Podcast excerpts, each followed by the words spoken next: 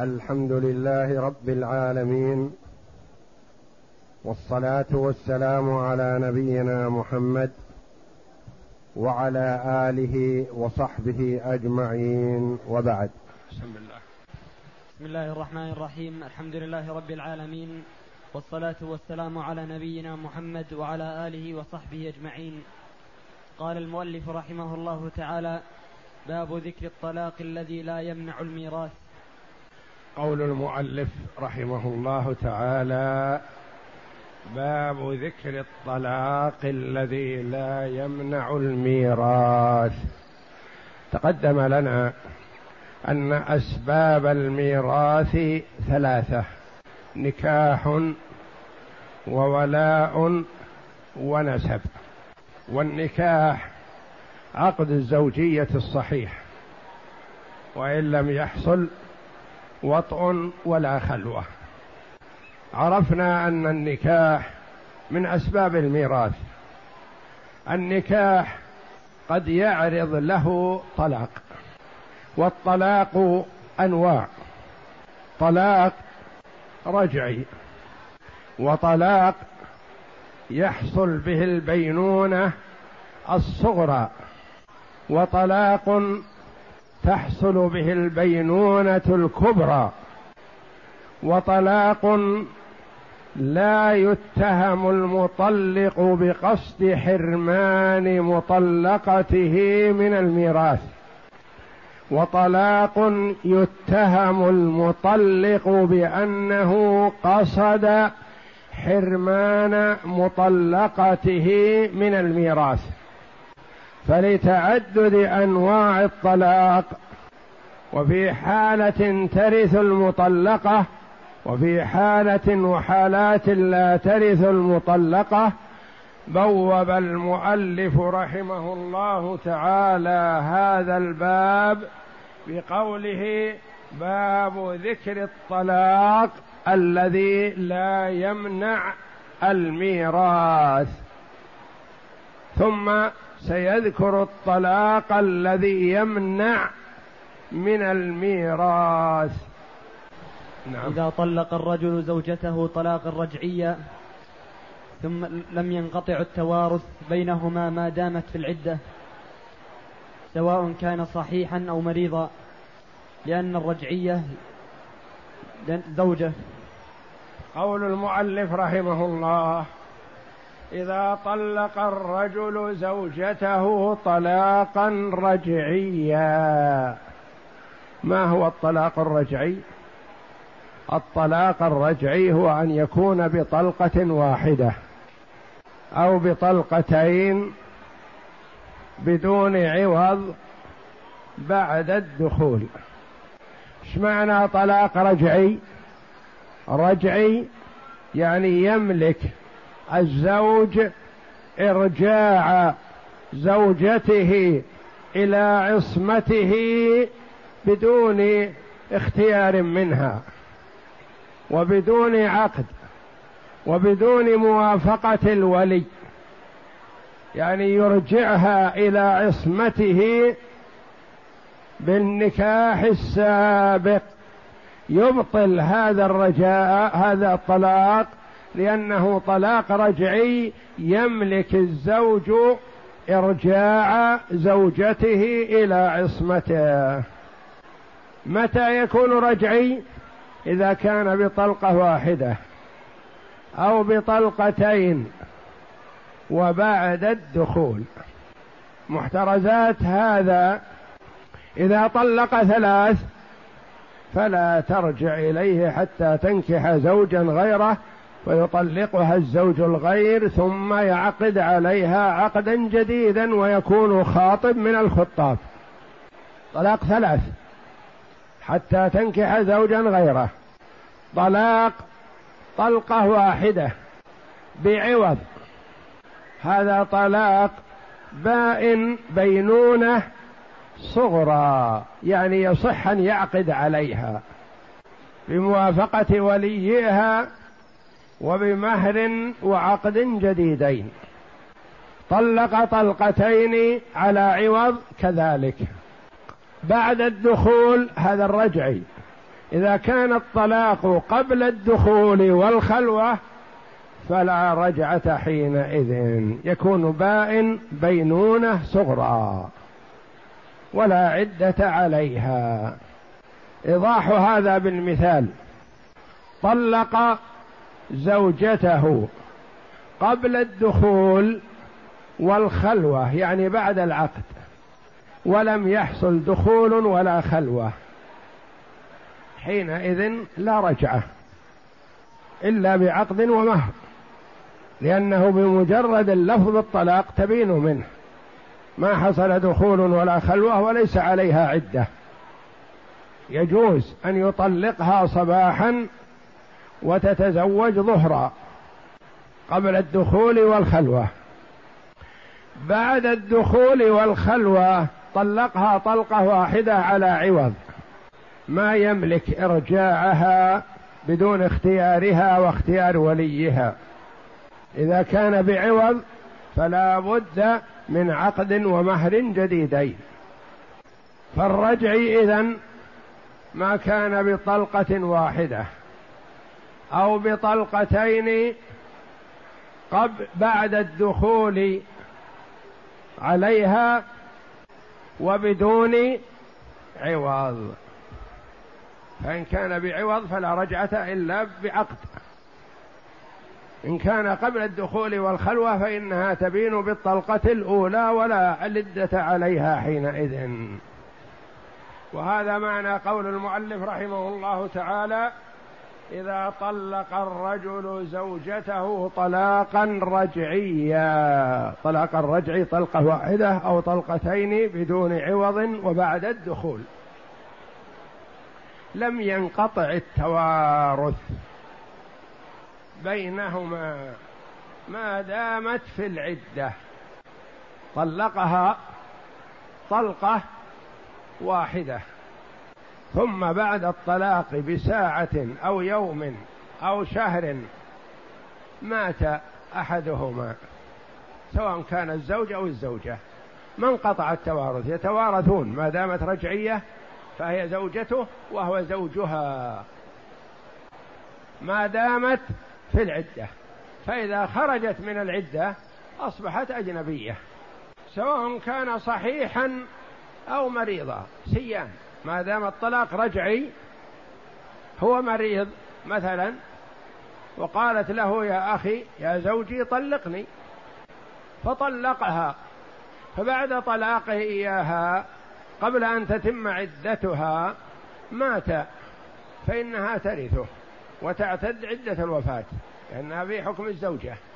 أو ماتت هي فإنه يرثها وإن كان مريضا وطلقها في مرضه. ومات بعدها بساعة أو شهر أو يوم أو ما شاء الله. لأن الرجعية زوجة. الرجعية لها حكم الزوجة إلا أنها لا قسم لها فقط. وإنما تبقى في بيت زوجها. وتخدمه وتتجمل أمامه. لعله يشتاق إليها فيجامعها فتكون رجعة. ما دام الطلاق رجعي إذا جامعها عبارة رجعها إلى عصمته. تجهل بعض النساء إذا طلقت خرجت ولا تقابل مطلقها ابدا وهذا خطأ. بل تقابله وتجلس معه وتخدمه ولو أنه لم يكن في البيت إلا هو تخدمه. لعله يستلحقها فيكون جماعة إياها رجعة والشرع يتشوف إلى الرجعة ولا يحب الطلاق لأن الرجعية زوجا عنده أربع نسوة مثلا طلق واحدة مثلهن هي إلا أنه لا قسم لها ما يلزم أن يقسم لها. أنها مطلقة. فلا يقسم لها. نعم. هذه حالة من حالات الطلاق طلاق رجعي بدون عوض هي في حكم الزوجة يتوارثان. من مات منهما أولا في ما دامت الزوجة في العدة فيرثها زوجها وترث زوجها هي. نعم. وإن أبانها في صحته انقطع التوارث بينهما لزوال الزوجية التي هي سبب التوارث. وإن أبانها في صحته قالت لزوجها مثلا طلقني. فنصحها ووعظها وقال لا خير لك في الطلاق. قالت أرغب في هذا وألحت عليه. فطلقها طلقة واحدة فقالت زد فطلقها الثانية فقالت زد فطلقها ثلاث. ثم بعد هذا الطلاق بساعة أو شهر مات أحدهما. فإن الحي منهما لا يرث الميت لأن الطلاق بائن. ليس رجعي. أجنبية عبارة. وهذا في حال الصحة. أما إذا طلقها طلاق بائن في حال المرض فينظر في هذا. إذا طلقها في حال الصحة ثم مات موت مفاجئ فإنها لا ترثه ما دام الطلاق بائن. أو ماتت هي فإنه لا يرثها ما دام الطلاق بائن لأنها انقطعت الزوجية. وكذلك إن كان في مرض غير غير مرض الموت. وكذلك إذا طلقها في مرض غير مرض الموت. مرض الموت يعرف يعني الأمراض أنواع. أمراض مخوفة. وأمراض غير مخوفة.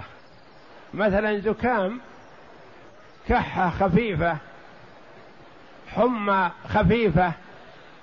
هذا ما يسمى مرض الموت حتى وإن كان مريض. أما إذا طلقها في مرض الموت فهذا هو مجال الاتهام. أما إذا طلقها طلاق بائن في غير مرض الموت فلا توارث حينئذ. مثل طلاق الصحة. نعم لأن لأن حكمه حكم الصحة. لأن حكمه حكم الطلاق في مرض غير مرض الموت مثل الطلاق في حال الصحة. يعني ما هو مخوف زكام أو كحة أو حمى خفيفة أو فتور في الجسم أو نحو ذلك من الأمراض التي لا يخاف منها الموت. فهذه حكمها حكم الصحة بحيث أنها تقطع التوارث إذا كان الطلاق بينونة كبرى. نعم.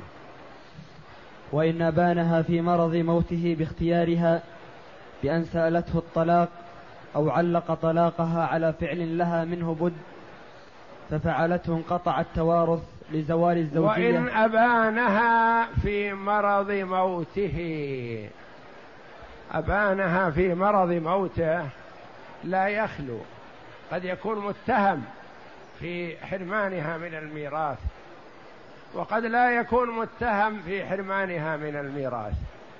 هو مريض. فجاءت إليه وقالت يا أبا فلان طلقني. أمرها بالانتظار فقالت لا ما أرغب أريد أن أذهب لأهلي ليس لي منك ولد ولا رابط بيني وبينك إلا هذا العقد وأنا أحب أن أنطلق إلى أهلي وأنت كما ترى حالك مريض فأنا ما أحب أن أبقى عندك. فوعظها فألحت فطلقها. طلاق بائن. قالت تريد طلاق بائن. ما أريد واحدة ولا اثنتين. أخشى إذا طلقت واحدة أو اثنتين وذهبت إلى أهلي تراجعني بعد أسبوع أو بعد شهر. أريد طلاق بائن. حتى أطمئن بأني غير راجعة إليك. هذا متهم بقصد حرمانها من الميراث؟ لا ما هو متهم لأنها بإلحاح منها. ألحت طلقني طلقني. ووعظها وهد ونهاها عن طلب الطلاق لكنها ألحت. وتتوقع أن مرضه سيطول وتتعب بموالاته وهي خفيفة منه لا ولد فتريد أن تذهب لأهلها. فطلقها فبعد يوم أو يومين مات. وخلفه أموال كثيرة. لو بقيت أخذت الثمن عنده أولاد أو ما عنده أولاد وأخذت الربع. هل ترث؟ بعد ساعة من طلاقها ما ترث لأنه طلقها طلاق بائن وليس متهما بقصد حرمانها. فلا ميراث حينئذ ولو مات بعد طلاقها بساعة. لأنه ما هو متهم. ألح عليها وطلبها وأشهد عليها أنه يرغب في بقائها في عصمته لكن هي ألحت. وقد يكون مريضا من قبل وطال مرضه فملت ورغبت في أن تذهب إلى أهلها. فاستعجلت وقالت ما أريد أن تطلقني واحدة ولا اثنتين طلقني ثلاث. أو كان طلق اثنتين من قبل وما بقي إلا واحدة فأعطاها إياها بناء على إلحاح منها هل ترث؟ لا لأنها لأنه ليس متهم بقصد حرمانها. أو علق طلاقها على فعل لها منه بد ففعلته علق طلاقها على شيء من فعلها تستغني عن هذا الفعل ما له لزوم. قالت أريد أن أذهب إلى بيت صديقتي فقنعها أنا مريض وكما ترين وتذهبين إلى بيت صديقتك. بي أنا أحوج إليك لا تخرجي فألحت. فقال إن خرجت إلى بيت صديقتك فأنت طالق بالثلاث ما لي رغبة فيك. تؤثرين صديقتك علي أنت طالق بالثلاث لها بد من هذا أو ليس لها بد؟ لا لها بد. ما تذهب إلى صديقتها. تبر زوجها وتجلس معه. ففعلت بأن خرجت وذهبت إلى بيت صديقتها. يعني تكون هي التي تسببت في الطلاق. فخرجت بعدما خرجت بساعة أو ساعتين مات الرجل وخلفه أموال. وقد صبرت معه سنوات وهو مريض. فجاءت تريد الميراث. هل ترث؟ لا. تقول طلقني ومات بعد طلاقي بساعة. قلنا لو مات بعد طلاقك بدقائق هل هو علق طلاقك على شيء لا بد لك منه؟ قالت لا أنا ذهبت باختياري. إذا ذهبت باختيارك فأنت التي طلقت نفسك فأنت محرومة من الميراث. لهذا أو علق طلاقها على فعل لها منه بد ففعلته يعني أوقعت الطلاق. هي نعم. انقطع التوارث لا يتوارثان. نعم. لزوال الزوجية بأمر لا يتهم فيه. لزوال الزوجية بأمر بسبب لا يتهم. ما في اتهام من قبله هو. وقال لا تذهبين إلى صديقتك. أنا أحوج. وابقي عندي. فأبت إلا تذهب. فقال إن ذهبت فأنت طالق. ما بقي لك إلا طلقة واحدة. خذيها معك واذهبي إلى صديقتك. فذهبت. فكأنها أوقعت هي الطلاق. وهذا الفعل لها بد منه. ما هو ضروري أن تذهب إلى صديقتها. وكذلك إن علق طلاقها في صحته على شرط وجد في مرضه لم ترث لذلك. وكذلك إن علق طلاقها في صحته على شرط وجد في مرضه. يعني في حال الصحة قال لها إن ذهبت وتركت بيتي فأنت طالق وما بقي لها إلا طلقة واحدة. فذهبت في حال المرض. التعليق في حال الصحة. فذهبت في حال المرض. فهل هو متهم بقصد حرمانها من الميراث حينئذ؟ لا لأنها هي اللي ذهبت.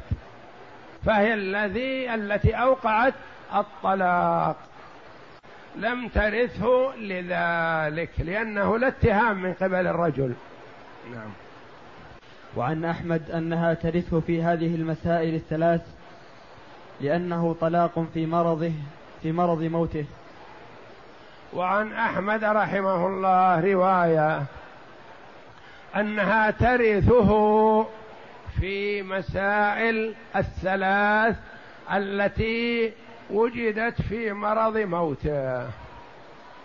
لما يقول ذلك رحمه الله؟ قال لأنه لا يخلو من اتهام.